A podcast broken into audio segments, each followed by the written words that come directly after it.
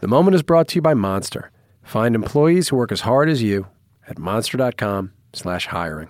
Monster. Find better. It just sounds better with a Boston accent somehow. And by Amazon. Detective Harry Bosch is back on the new season of Amazon's original series, Bosch, based on the great best-selling novels by Michael Connelly.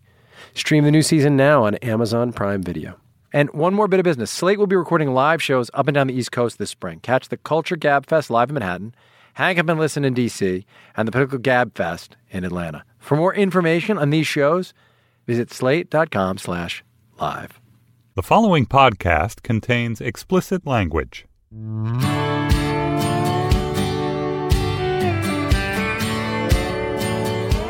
Hey, this is the moment.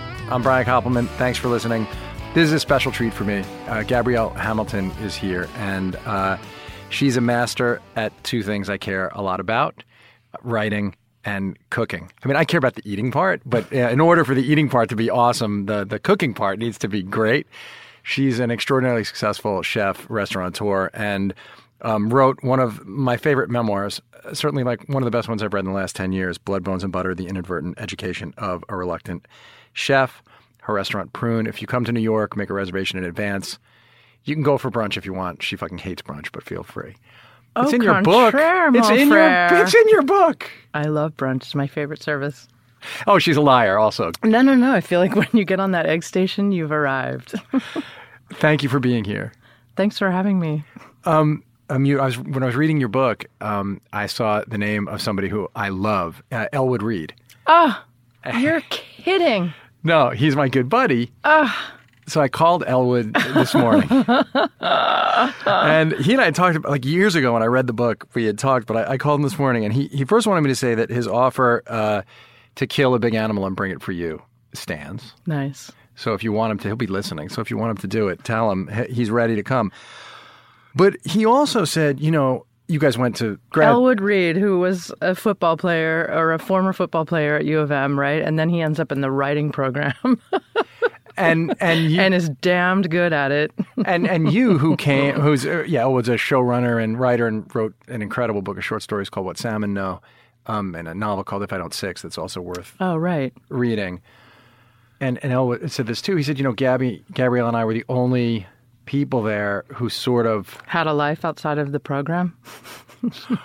or or in a way, I don't mean weren't- that, but like we're living a life that had some material in it already. What did he say? I just want to know. Well, you write about it, and how you had, had lived a life that made being there. You thought it would be a kind of like perhaps a kind of salvation, right? You were able to, to leave the life you were living before to go there, and then the the the sort of privilege and not just the navel gazing, but the sort of um, assumptions about what mattered that a lot of the people had were so different from the assumptions that you had about what mattered if you wanted to do something meaningful creatively. Yeah, it was too rarefied for me, and um, it felt like a lot of style and not a lot of substance. And um, I was grateful to go learn some style and architecture to add to what I think I already had as substance. yeah, substance seems like it's really important to you in all these different like Well, eh, yeah. areas. I mean, because you know, I watched your season of Oh, Mind of a Chef. Mm-hmm. Mind of a Chef. Uh, you starred in what the third season of that show, I think, or the se- I'm the I'm season four. season four, and um, and it's clear that, or it seems, and tell me that it's true, that you're you're still on the search for like the essential. I don't like the debris. I don't like the um, the stuff that's on the plate that doesn't matter. The stuff that's on the page that's not um, really important. Not important, but that doesn't add. That distracts. But sometimes the distracting stuff can appear pretty or can appear. Yeah, it's but hard it's- to figure that. I'm saying it's, it's hard to root that stuff out, isn't it? The difference between what is essential and beautiful versus what is uh, beautiful but not pertinent. Yeah. I'm getting better at that at making that call. What I wonder about, I guess, What are we talking about? I've lost. What specifically are we speaking about? I think here's what we're speaking about. We're speaking about this bullshit meter that you seem to have. Hmm. And I guess I wondered from reading your book and all the rest of it whether it's ever fucking painful to go through life that way. I think it's painful to go through life in any way, but um, is it painful to have a bullshit meter? to That's sort of recognize um, the inauthentic all the time, and to have to recognize the inauthentic and to be bothered by it. Mm. Because I think for writers that's often really difficult. I think that's the project of my life now. I have become 50, I'm 50 years old, and you have that pretty stark revelation that the longer road is behind you and the shorter is in front of you, and you want to take some deep evaluation of how you spend your time. And I don't want to hear myself any longer um, exasperated or um, indignant or. Um, spending much time worried about what other people are doing or how they do it or whether they're authentic or not authentic. I think it's just extra time to put my own head down and do my own freaking work. I think that that's true. I'm about to turn 50 and thinking about a lot of the same uh, about a lot of the same stuff, which is like how do you how do you eliminate just like the things that are re- reflexive ticks that we Yeah. that we have? Yeah. Which is like that's why I say the way we react to stuff coming at us, you can fall into these patterns. And I don't know, you know, in watching Mind of the Chef, I, I you know I loved on that one episode where you talked about how irony is sort of like an, an enemy. You said like um, people now will present something In an ironic way that um, with quotes around it almost. You know, someone could make sardines on, could put the sardines out in a way that they're quoting or referencing. It's, it was about, I think, um, going back to some um, authentic craftsmanship, some authentic artisanality, Yes. um, but with a kind of quotation marks. Like, wouldn't it be so cool if we like did silver service or Yeah. had really good waiters in this kind of um, ironic, aren't we the coolest thing to have um, to reclaim and represent old school excellence Yes. the the trouble I get into uh, all the time when I find myself in the most trouble is when I'm um, concerning myself with what other people are doing and how they're doing it, and it's a it's a, uh waste of time and energy, and it's not kind, and it doesn't uh, lead the path. It doesn't Uh, unless um, it helps. shine the light on what you think the world should be or could be, and Unless it helps you figure out what you want to do. Right, where you have negative inspiration, where you see something happening and uh, you realize that's not what you want to be a part of. Yeah, I mean, I think I also get very in trouble when I feel defensive, when whatever it is that I'm doing feels um, obsolete or uncool or not what's in demand or um, So that it that- needs to be defended or protected as if uh, it were about to be extinct. I mean, we all get. I mean, we we all get um, really worried about that. I think. So, what do you do to? How do you make yourself like? What's your practice that allows you to recenter and remember why you have your the priorities are what they are? Mm. How do you do it? I don't know. I think it's pretty built in now. I think it's pretty internal. because you're so consistent. I mean, you are as so soon as consistent. I feel myself getting nervous about something, or hear if I hear my voice go up an octave or two, and I, or I'm um, asking someone to see what I see, where you end a question with a kind of interrogative, like, you know what I mean? You know what I mean? Because you're trying to beg the person to see it the way you see it. I, that's those are some of the signals to my own self where I'm like, mm, I think you're in trouble here. What are you What are you doing? Why do you need this person to collaborate with you on what you see? And why do you need to be so persuasive about it? You, Gabrielle, why are you um, proselytizing your point of view? So that's always a sign where, what are you defending, GH? What are you defending? And then I take a look. It's like, oh, maybe I'm afraid I'm not a good enough chef, or I don't mean anything, or I'm um, How do you ask yourself those questions? Do you write stuff? Do you journal every day? no. Oh my God, that would be so great. no, I'm desperate to get to the page. I haven't um, put any words on a page in so long.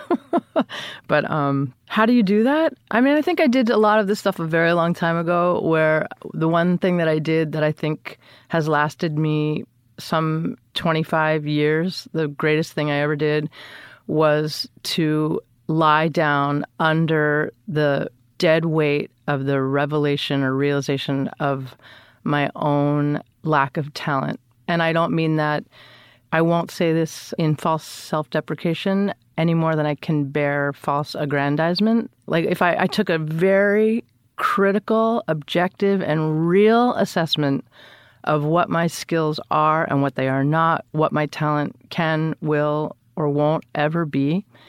And, you know, I think we all want to be better than we are, and we all think we're more special or wish we were more special than we are. And I think the greatest thing I ever did was to sort of oof, suffer the freaking disappointment of um, an honest self-assessment, self-knowledge. I'm- yeah, I'm pretty good here, and I'm not so great there, and I'm also good over here, but not so great And here. did and, you then decide to accept? Like, and so then you, you, just sort of that? walk through the world um, almost unassailable in a way, and less. Um, you don't have to pump yourself up or fake other people out or be anything other than you actually are, and it's quite a relief. All right, we're going to take a sec here to uh, hear from our sponsor. As a small business owner, you work endless hours to pursue your goals. The sunrise is your alarm clock, your lunch hour is eight minutes long. You need employees that work hard too. Monster has 20 years of experience finding the right people for the right jobs. Monster builds custom hiring solutions specific to your small business. Visit monster.com slash hiring for a limited time offer and to find employees who work as hard as you. Monster. Find better. Do you think that you, the the the way that you had to be on your own at various times of of your life from childhood on made you have to have like a a cold clear eye toward those you loved and and and yourself in order to to go like okay these are deep flaws can I still love anyway Well, that's the big question. It's not that there are flaws in yourself or others; it's how will you suffer them. and, and choosing whether I mean is it also choosing whether to Well, it depends on how, um, what kind of impact or abrasion their flaw or that flaw has on you. Some are, um, oh, it's a charming flaw. just let's move along with that one. We're just fine here. And the others are like, you know what? I just won't be able to make it um, with you or with this job or this boss or this lover if this is what we're up against. When when when you when you make this kind of um, like as you said, you, li- you know, you lie down under this, you accept w- what you are.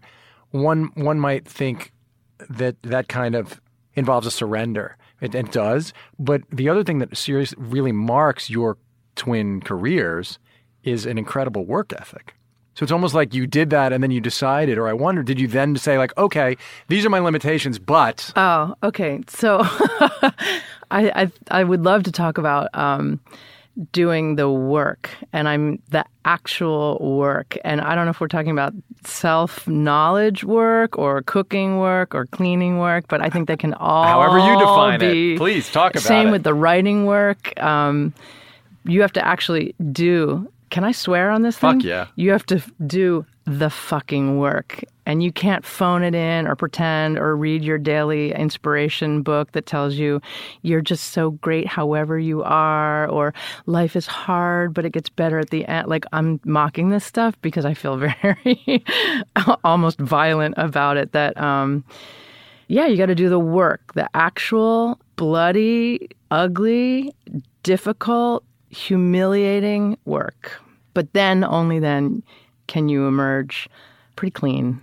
And when you when you got to this point where you took that kind of inventory or decided what you were, and you set off on whatever the goal was, did you know? Okay, this is gonna. I'm gonna. This is gonna. there were a goal. Well, well, was there? Was there any kind of goal? Zero goal. it's all like getting a tattoo. every single choice, every endeavor, it's all like, well, I like the way this looks. Feels good now for the moment. This will hopefully lead. If I feel good now, whatever the hell the thing I'm doing is, like this tattoo looks good, it's going to be here forever. Um, hopefully, the pleasure it brought in the moment has a residual, ongoing. It can never be taken away. I, I so I get that. I as an as a like Like no um, regret. and- sure, as an ideology, but like there are parts of your life that clearly that was the case. But then you've kept the restaurant for the whole time. You have your kids. There are these things that you don't treat as though they're um, Oh yeah, um, spontaneous decisions. Yeah, like uh, yes, a tattoo stays on, and so it's per- there's a permanence to it, but your interaction with it is over in a way after you get the tattoo, right? The active thing. Yeah. But it seems from the outside like you you are able to say, "Oh well, but I've actually taken on responsibility here also." Huge. There are certain things that have a is that called sacrosanct that are kind of inviolable. The when I when I started the restaurant, I really committed to it. I mean, I didn't know what I was doing, and I agreed to do the restaurant sort of on a whim, in the same way you know you get a tattoo when you're drunk, practically. Um, but once I woke up and had the tattoo, once I sobered up and had it, um, I felt like I was married to it, and I take that shit pretty seriously. I guess I find it so amazing. Like I came from two parents who were really consistent and loving, and took uh, put put my sisters and and me always considered us a priority. Wow. And so, and I think that's Your like, midlife is going to be just fine. Yeah. no crisis coming for you. and so it's been that blessing, that thing made up for sort of any other fucked up stuff that might yeah. have gone on. God, what's their phone number? But I, I look at, at, at someone with your background and, and, and let's talk about it a little. Like how you were, were you 13 when you were first like left alone for a summer or something like Yeah. that? Can you talk about what? Tell me about that. Like what happened? How? What your life was like then? Yeah, I think um, this is why I really want to write another book because I had to only roll out an aspect of what it was like to grow up in my childhood and have my abbreviated childhood. And it's so much more nuanced, and I'd love to sort of go back at it in an almost forensic way. Um, how did I? Okay, what's the really? I got, just got off the question, didn't I? What was it like? No, no. We want. by the way, I want. I mean, we want to read that for. I'll say that it's all implied in the book. That's right. It's implied, but it's also sort of eluded. It's uh, there's so much that could not be said, and people get reduced. Situations get reduced to sort of their most um, either romantic and delicious, or beautiful, or poignant, or crushing, or their highest, saltiest peak moment. Yeah, also because the- when you're looking at it and you're like, okay, I have exactly four pages to cover this material, and let's jettison all the sort of mitigating crap. Because the fear is what you sucked out of the book. What's there that's only implied is the fucking fear. Because the book in each of these things is about your survival of these things by definition. And it makes me uncomfortable in post book world to have these interviews where people are like, How did you survive? And I actually have asked myself this question at certain times. Like, there were some, frankly, easily fatal, easily and egregiously unchaperoned, um, dangerous, self destructive, and externally destructive long periods in my uh, very young adulthood and childhood. However, there was also all of the things that I think you also read in the book. You know, there was the Mercedes Benz and the sitting on the lap of the mother and the delicious meals Yeah, the and the trips to she would cook, France yeah. and the fun ski trip to Vermont and every all the kids sleeping in the hotel would have maple syrup on the snow in the morning. So Yeah. I think you know these things can be confusing They to can, an adult but- mind, let alone a young mind. And But as a kid, because I'm, I'm, you know, people, so many of us, as I said, because I had a good childhood, but still, um, so many of us, uh, those moments haunt us. The those difficult well, yeah, times, they right? sure do, and they they were in fact traumatic. Whether I'm a pussy or extra sensitive, or I don't really know, but I'll tell you, they were clearly lowercase t traumatizing in a certain way if I'm still thinking about them and living my life in reaction to them. So creating um, the way I parent is obviously very different than the way I was parented. I actually parent. I You're don't not going to leave them. You're not going to leave them for the summer. to, and um, but I, you know, it is so interesting to be a parent and watch your own children as they pass through the ages where you were when these things happened to you. And it, it, frankly, uh, I'm even more shocked as I get older, as I'm watching my own kids. I'm like, oh my god, that's what a nine-year-old looks like. What was What your were they what thinking? what was your real though level of because I guess I'm trying to figure out like um th- another thing that that one would say about you or that people say about you is like your incredible um your competence and this isn't there's no smoke blowing here right you're competent you take something on and you're like oh I have these this set of skills I can apply them with rigor and I can achieve what I have to achieve like many people who had the experiences you had they would have given up or they would have uh, fucked it off. Like you, you, because right later in life, you've I mean, you've hired people who've given you the excuses. I'm sure. I see. Yeah, there's an. Ex- I have some extraordinary or uncommon capability. There's a. How did you realize it? Uh, I think having gotten out of very difficult various situations um, on my own, even if it's as things like lifting things that were unliftable, I would lift them, or I would figure out a way to lift the stand mix. I don't know. I'm I'm trying to think what we're really talking about. Like, get yourself home from a place that you don't know where you are and you don't have any direction and you have to get home. I mean, what are you how- going to do? Like sit down and die on the sidewalk? No, you got to like figure it out eventually. Or finding yourself in a physical, outmatched physically to some project, like hiking on a mountain cliff and about to roll down into the deadly water, but you're going to find that little branch and hold on to it and get yourself back up. But I guess or- is that confident that question. I guess what people are, you know, I can picture people listening Hmm. who have a hard time accessing the confidence. So, like, I, to- I don't think I have any confidence, but I think I have an extraordinary drive toward life. I freaking love living. I can't imagine any better job to be given on the planet than to be alive and all that there is here to see and smell and experience and know, no matter its gruesomeness or its exquisiteness. I, I just want to be here You wanna be till the inside it. very end. That's right. was that hard? Was that hardwired in you? Do you think? No, is no, that no. always how you were? I think I had a, a ex- very dark uh, suicidal or parasuicidal period as a 18, 19, 20 year old. I really wanted to get off the freaking planet and I couldn't figure out a way to die or kill myself because I'm also very well bred and polite and I have a giant sense of civic obligation and uh, how we all tie into a social fabric. And I couldn't um, fathom letting the mailman find me.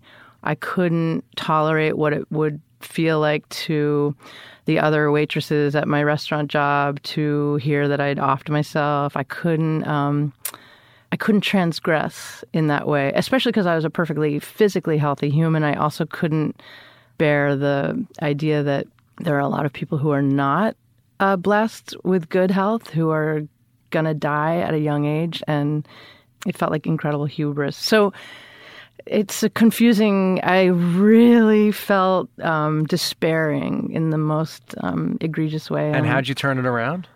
I started to um, try to kill myself and did some really quasi suicidal things and maybe like went off the freaking deep end in an episode. And when I came back, I was like, that's enough of that, young lady. Like, get your fucking shit together.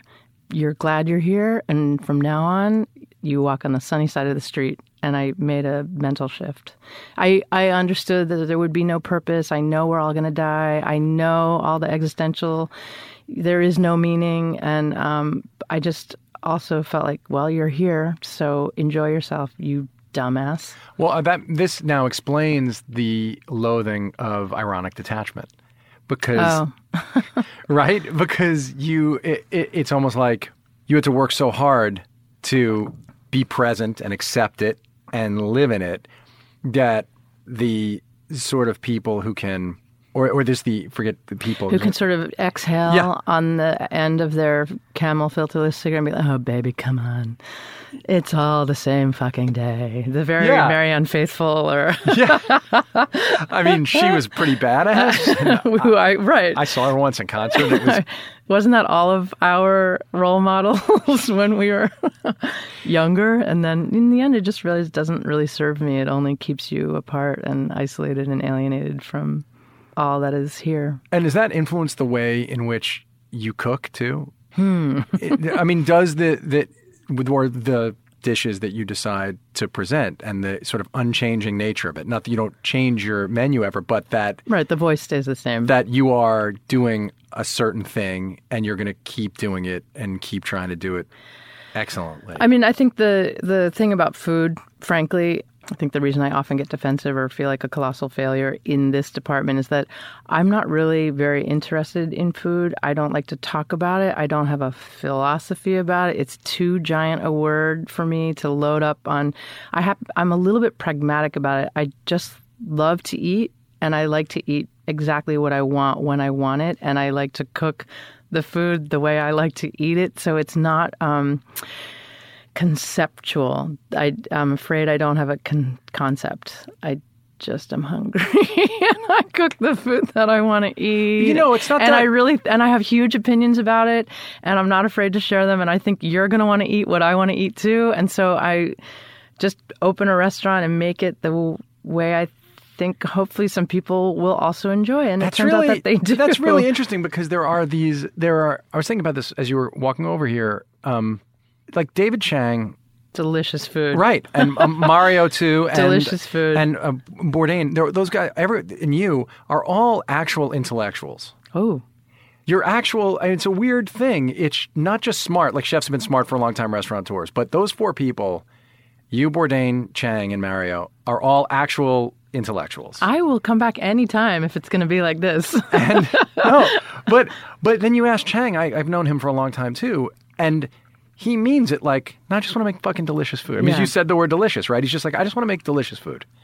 I don't want uh, to think about it philosophically, but I also have to say, I think you exert such precision and control over what you present that it can't just and and and decided to do a very specific you decided to do a very specific kind of thing Well, without a without artifice. But I'm going to go back to the work ethic because I think the only thing that I exercise precision and control over is the execution of the thing in a correct way and a not sloppy or lazy or shortcutting way.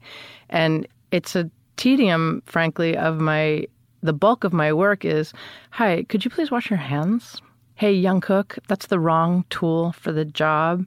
It's hardly, God, I'm going to go in the lab and figure out what would happen if I smoke my mayonnaise. It's not where I'm prone to think um, or spend my energy. I'm all, I'm like the freaking sheepdog all day long, just making sure that we're working to a standard that we can all feel really proud about and go to sleep well having executed our workday. I feel the same way in writing. It's um, uh, it requires a kind of discipline, but you have to have. I don't think I'm an intellect. I think I'm educated. I went. I had a liberal arts education. I've read the canon, and I have engaged with all the material from Socratic thinking to um, Patti Smith. I mean, I'll just from I, I read the books and I see what's going on on the page, and I and then think about it. do my best at all times to follow the work ethic of what it is to write well. I mean, it's so funny. I just taught a class, a writing class in Canada, and the only we didn't have much time. It was two weeks, and I only saw them for a few you hours. have to get through all the Robertson Davies. And I didn't do. I just said, okay. Do you, we all know the greatest, you know, six-word novel ever written? And I gave them the Hemingway "Baby, Yeah, Baby Shoes" Shoes, yeah. for sale, never worn. And in fact, then we went on to Mario Batali. I like, okay, do you want to have a memoir, the best six-word memoir? Do you know Batali's six-word memoir? It's incredible. Two sentences with six words. Brought it to the boil, often, and I just think that's so good. So that's for me. Those two people. Hemingway and Mario Batali. I love putting them in the same breath, and I hope he'll admire that I'm doing this too, or be pleased. But there's some rigor and discipline and um, education there. This is how a sentence is written, and what you omit, what you delete, the words you choose matter. That makes sense to you in, in when you're talking about writing, but then when, when you're talking But about same in cooking. yeah, right. But when you're talking about don't food, you're put saying you don't. shit on the plate. It has nothing to do with this paragraph. Get it out of here. And I don't believe in kill your darlings. I don't like that phrase. It's so mean and manly. and I'm female and maternal and I'm I would never kill my darlings, but I would definitely get them out of harm's way and put them in the right location. So you got to definitely kill your darlings in this piece. Like this sentence doesn't belong here. This piece of garnish is wrong.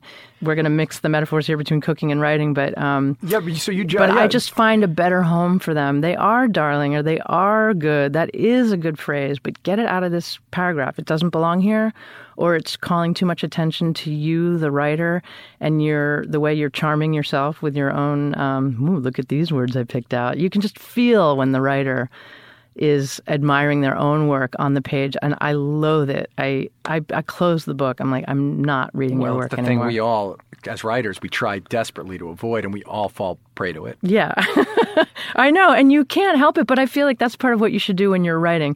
You get up from the desk, you do a little victory lap around the living room. You're like, ho, ho check me out. Uh, that is some good writing. And then go and get it off the page and don't let anyone ever see it. It takes me 24 hours. I have a 24. I I will tell you, you cannot say a fucking word about it. a scene that I write for 24 hours. Not a word. It's fucking perfect. And then, like around 36 hours, I'll look at it and I'll go, "Oh fuck!" There's only one sentence that's useful. Right. I can only use one of these sentences. But for 24 hours, I will have really thought like I had done it, basically. Well, there's your problem with the like. I don't care about the medium of blogging or the worldwide wonderful internet. It's that it's so instant that you don't have time to. People don't take the time. It seems to me But- to but- sort of. yes. Hi, why don't you sit on that a minute and I just want to back up though because um, so I said the thing about intellectual and philosophy, and then you said, "Oh, I'm not intellectual. I don't have a philosophy about, about food," and then.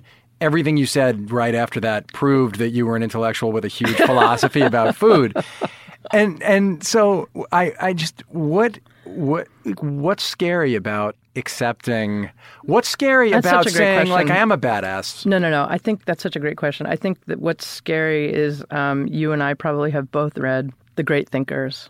And I think you and I also both know that the standards, what's considered an educated person now is colossally diminished of what it means to be a person with a liberal arts education. I'm just saying the classical ideal of to be an educated person, what we are now. I, I just don't want to. Um, But if your standards are that uh, if That you, high if you're, uh, how can you? It's one thing to say I'm going to take a realistic look at myself, but it's another thing. Like obviously, since you were a very young person, you had to know that you're an exceptionally bright person. For instance, I would say I'm bright. yeah. And the only reason you might not ex- acknowledge exceptionally bright is you might point to just like one or two. Bright and hardworking, and that's half the battle right there. That's a, a huge, a huge piece of the battle. It almost I mean, people talk about that all the time. The talent that um, the person doesn't apply themselves to, and conversely, the person who just applies themselves and applies themselves but doesn't quite have the. But, but the you know, even in even in Emerson's essays, right? He he's looking then, and we would certainly look at Emerson as someone who uh, had the, I mean, Emerson and his contemporaries as being um, much more actively engaged in learning all the time. But even in his essays, he's like, you know, we're a pale. We have to grab it now, and how come the greats created before us, and we better be the greats and do it. And I think in your time, like you can never feel like uh, as though because the stuff from hundred years ago has been culled already for us. And Well, that's so fun and so uh, not fun at the same time. You know, when you have a big thought, you have a pretty big good one, and you're like, God, that's, yeah, okay, I'm interested in this thought. And then it turns out you go find that it was thought by someone else greater than you a long time ago. So don't you have that sort of mixed emotion of, God damn it. Well- I've already, this has already happened, but also conversely, like, oh, I'm benchmarking here. This is awesome. This is just what the but but but his whole whatever. I mean, his point was like, no, you have to just if you have the secret thought that you think is the thing, you have to say it and not. You have to know, publish. You have to. Yeah, you gotta. I don't mean publish um, literally. I just mean you have to extrovert. Yeah, well, my, yeah, Seth Godin, who talks about you gotta um, ship it. You know, you Yeah. have to actually. you have to actually do the thing somehow, which is Right. That's the work ethic, I think. All right, we're going to take a quick break and return with more uh, for more conversation with Gabrielle Hamilton after this quick word from our sponsor. Amazon's original series Bosch returns for an all new season. Based on Michael Connelly's best selling novels, Harry Bosch, the tenacious LAPD homicide detective, is back on the job after an involuntary leave of absence. His first case back may prove his biggest challenge yet as he follows a dangerous trail of corruption and collusion, one that uncovers the dark side of the police department and threatens Bosch's relentless pursuit of truth. Stream the new season of Bosch now on Amazon Prime Video and listen to the companion podcast, A Fine Mist of Blood, on SoundCloud or Stitcher. Are you aware, like you talk about the way that um, your mom, there are certain dishes your mom made, and they've stayed with you. The the way in which they were delicious and amazing has stayed with you. Are you aware that you're and conscious of trying to create that experience for people? Like when I said I was going to talk to you, my son grew up in the city, but only I think he's only been to Prune a couple times in his life. He was like chanterelles on toast. Mm. How did she come? Like how? Where did that come from? And Elwood said um, sardines and Triscuits and radishes. Like people talk about these very simple dishes of yours the way I might talk about the third track on Lou Reed's New York album. you know, I might be like Romeo had Juliet. And, Like how did like um, which is just three I chord. know. It's so funny. How does that happen? There are certain things that have a resonance greater than the item itself. I know that canned sardines thing. Who knew? But a lot of people have sardine nostalgia. You put you open a can of sardines at Prune. I did in 1999, and people are coming up to the past like, "Can I tell you? I used to sit on my father's lap every Sunday. We would eat the sardines, do the crossword puzzle." Well, El- Um, Elwood said she gave me permission. Elwood said, and you know, um, talking about bullshit detector, uh, and he said, you know, Gabrielle gave me permission to eat that way without embarrassment again. He said I was embarrassed at college that I wanted to eat sardines because it was like white trash food to me. He thought he's like I thought it, and he goes and radishes and butter. I thought that was white trash food, and somehow Gabrielle like reclaimed that for us and repositioned it. And so that's why I ask you if there is some sort of mission or philosophy, because the result is as though there is, right? So the result is as though you had an entire mission, that you had a, a mission about redefining or staking a claim that a certain thing should be considered in a certain way. I think it's one of the hardest things to do is to present the experience that you had translated onto a plate when you can't I can't bring everything with it. So I can pretty much make you um, a very good Negroni. It's a the closest rendition as I can possibly give you as the one that I've drunk or had in the square in Rome for the past 14 years, you know. I'm freaked out right now that you brought up Bring to you, I can't also bring to you the whole feeling of what it's like to be standing on cobblestone that is centuries, millennia old. I can't translate into this one goddamn poor little cup of alcohol what it's like to hear the Vespas zinging by and to see the kids playing soccer and the fountain going and that sort of orange color of the wash of the buildings there surrounding you. So I can't bring the whole thing to you in this one little glass of liquor, but I'm doing my best. So I'm doing as close a rendition as I can. In the same way, I'm going to open the can of sardines and put the Triscuits on. I never would have garnished with a sprig of parsley when you're standing in your own kitchen in your socks, you know, eating out of the pantry. So you do your best to approximate the experience. Well, I think in the writing it is the same. Like when you talked about that, those four, you know, you have four pages to do thirteen to sixteen, right? The the summer you're left alone before until you come to New York. You have whatever limited amount of time. You are still trying, I think, as an artist, and I think you succeeded in the first in that book in letting us feel what's around the edges That's the um. I mean, the driving it's the only thing i want to do in writing is get you where i was or where i am it's the if i can just describe it so accurately so that you feel like you know it and are there too i can feel like i've done my work It's interesting. I think before I watched Mind of a Chef, even having read the book, I the image I carried around of who you were at, at each of these stages, there then became sort of like um, a rigidity, or like it was like this is the way the world is. I've now, I, you know, you your book features seismic changes that you made, but then, as you said, you're stuck into it. Kind of, you're like there, and then you're living that life, and then boom. But there's that great moment on one of the episodes this year. Uh, it's actually, I think, the same one where we talked about irony, where you're kind of railing against modern cooking techniques, and you're talking about the old risotto and Milanese or whatever. Why it's the so great, and you know you, you hold on that incredible um, Milanese, not, you know that comes with the risotto. You're like, no one does it like this, and why is it so perfect and simple? And is this going away? And isn't it a tragedy if this disappears? And all that shit. And then the old Italian woman cooks a sous vide for you. And it, it's great because it, it's what happens in the book, and you light up. and you're just like, oh, I love this. Mom. This is great. It's awesome. And I thought that showed like this great capacity to sort of, first of all, like mock your, like laugh at your own bullshit. I love to take the stuff down in public, which in fact I, you know, have a healthy enjoyment of in private. I'm always like, if I ever use one of the like square gum or whatever, I'm always joking like, pull down the blinds at Prune. Don't let anyone see. Oh yeah, because she says xanthan, tinkering right. with xanthan gum. Xanthan gum is in that scene, and you're like, uh, it's great watching you smile because you can tell she's. What I got from it was you. It was like um she was still cooking with like love and honor and all that stuff and wanted to present you with something amazing. And you rolled with it. Or i did i did on camera. Oh why? Did it disappoint you in real life? Well yeah there were some things that i ate that were um, just not delicious. They were conceptually beautiful and i understood the thinking process and i admired the um, approach and um, but the pudding wasn't good to my palate I just like the stuff to taste actually good.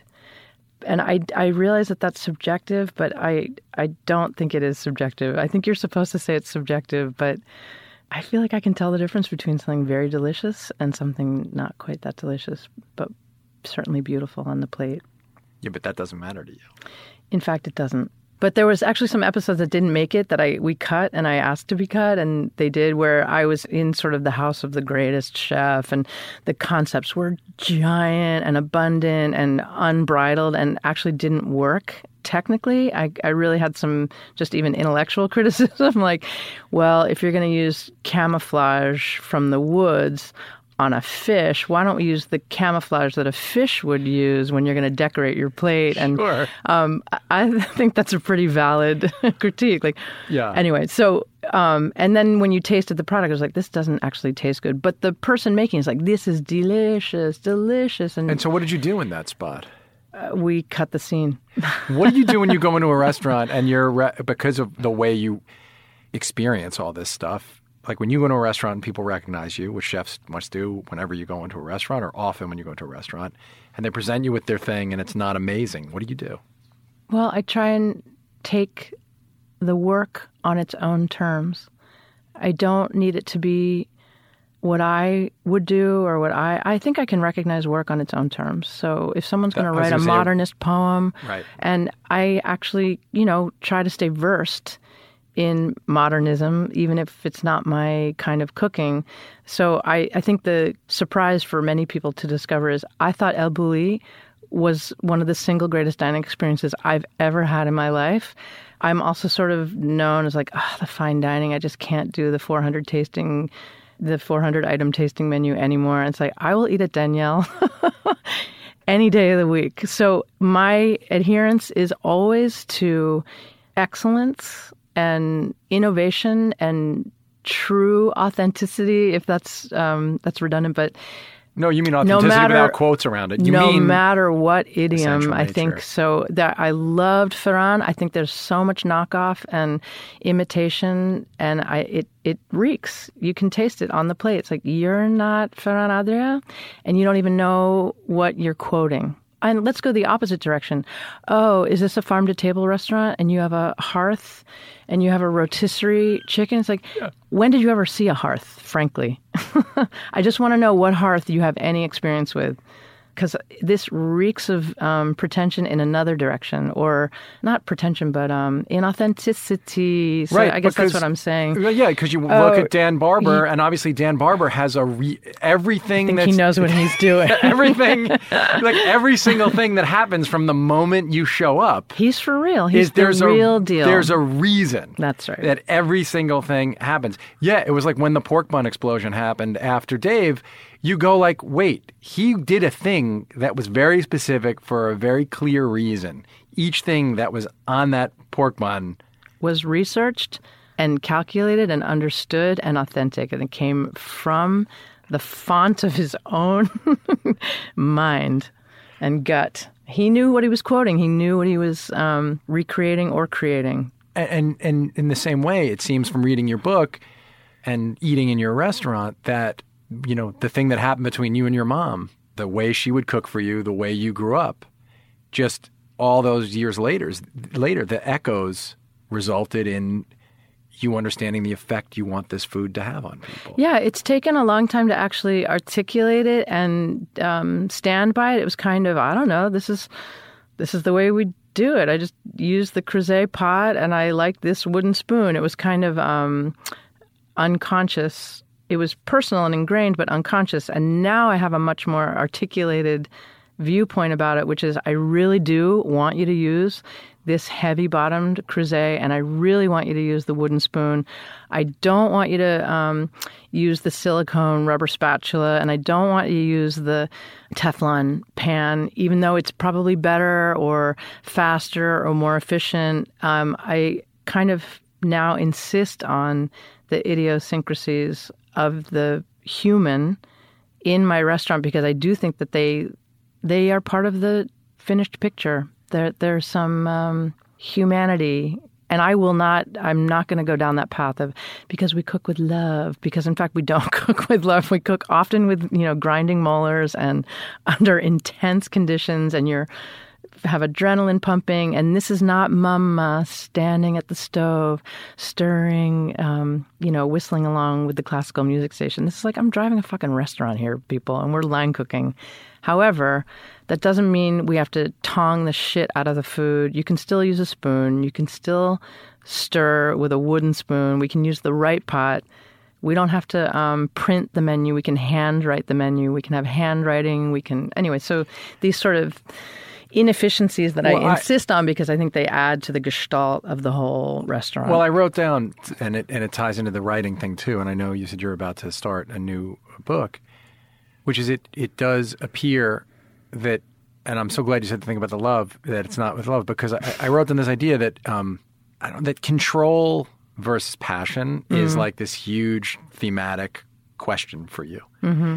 And then you found these two worlds to thrive in, or these two mediums, because the worlds are bullshit. Both the world of restaurants and the world of literature, like the most bullshitty worlds.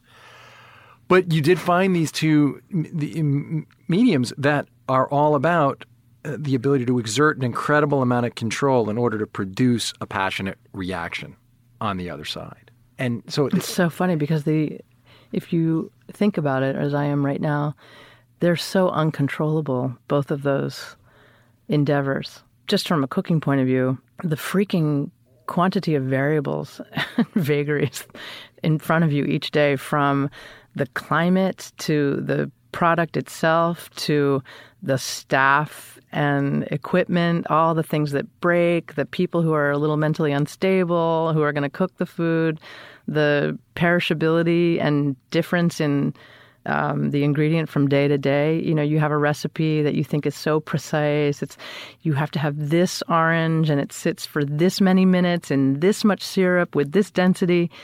And then, you know, you go back and do it on Thursday and it's like, God damn, what's different about these oranges? Or Susie's having a bad day. or, oh my God, the burners are broken. And so these things, to try and exert control over a really wildly chaotic um, environment is kind of humorous. And same with writing, you know, you think you've got your story all mapped out. Oh, I know just what this is going to be. And then you start putting your pen to paper and you realize, oh my God, I had no idea that's what it was happening. And um, you know how writing is such an act of discovery of which you have no control over except to show up each day and do it. So and to revi- and I think the control comes in later when you um, you exert your discipline and your work ethic. well, because in both of these things, you don't have to present it until you're ready to present it. Right. In fact, shouldn't and can't. Yeah, I mean, there's nothing like a deadline and a word count to really get you going, get your muse on. or you know, people sitting at a four top waiting, yeah, right. 5:30 reservation. but you'll throw it out before you'll serve it wrong, won't you? No, I actually have a. Well, in writing, I will. I can't bear What about at the restaurant? the restaurant. I have a much um, broader threshold for. I see things that are like, it's not my favorite. Um, like that's a little brown, but send it out anyway. It's okay. We'll catch it on the next one because I think prune. You know, I I, I don't have any. Um, mistaking about what prune is and what prune was meant to be and what I want it to be. And when I eat at prune, I have flawed food or I'll have a flaw in the experience. But what I almost always, in fact, I would say pretty much always have is in aggregate, my experience when I walk out the door is God, I freaking love it there. So the soundtrack will be right, the way the um, girl at the door greeted me, the um, there'll be something very delicious. The cocktail was good. Um, there's, you know, and then you're like, oh God, that monkey busser really messed up with the salt dish, or you know. But it's like, who? I mean, come on. I'm not. Um, it's not the Last Supper. It's meant to be a useful, sturdy place that you can come to all the time and feel well and get most of what you need. and you have to bring a little something to the party too. Like we are not your um your season tickets. Like I bought my $100 ticket and now I will sit here and you will be my entire evenings entertainment and focus. I mean, we would crumble under that kind of scrutiny or expectations. you said it. God, We're a place, a place to go eat very delicious food and be well taken care of by generally not amateur people. the people who work there are pretty good. Well, all right, Gabrielle Hamilton, you're generally not an amateurish person. That's been made really clear. Thank you for doing this. Uh, I can't wait to read your next book. You and me both. Thank you. Write that fucking thing. I'm on it. I'm on it. You can find. You're not on social media, or are you? I don't. I'm afraid. All right, you can't find her on social media, so go to Prune, read her book, watch her on television, and you can find her that way. You can find me at Brian Koppelman on Twitter because um, I still need it. Thanks.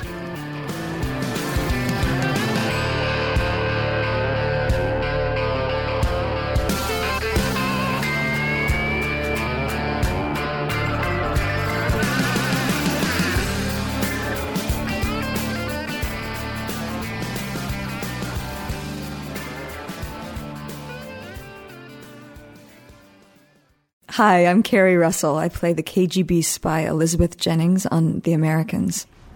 It's more about getting people to trust you, to help them understand that you want the same thing that they want, which is to make the world a safer place for everyone. Tune into The Americans Insider podcast each week after you watch the show for conversations with actors, producers, directors, and even an actual FBI counterintelligence agent. Search for The Americans podcast from Slate, wherever you get your podcasts.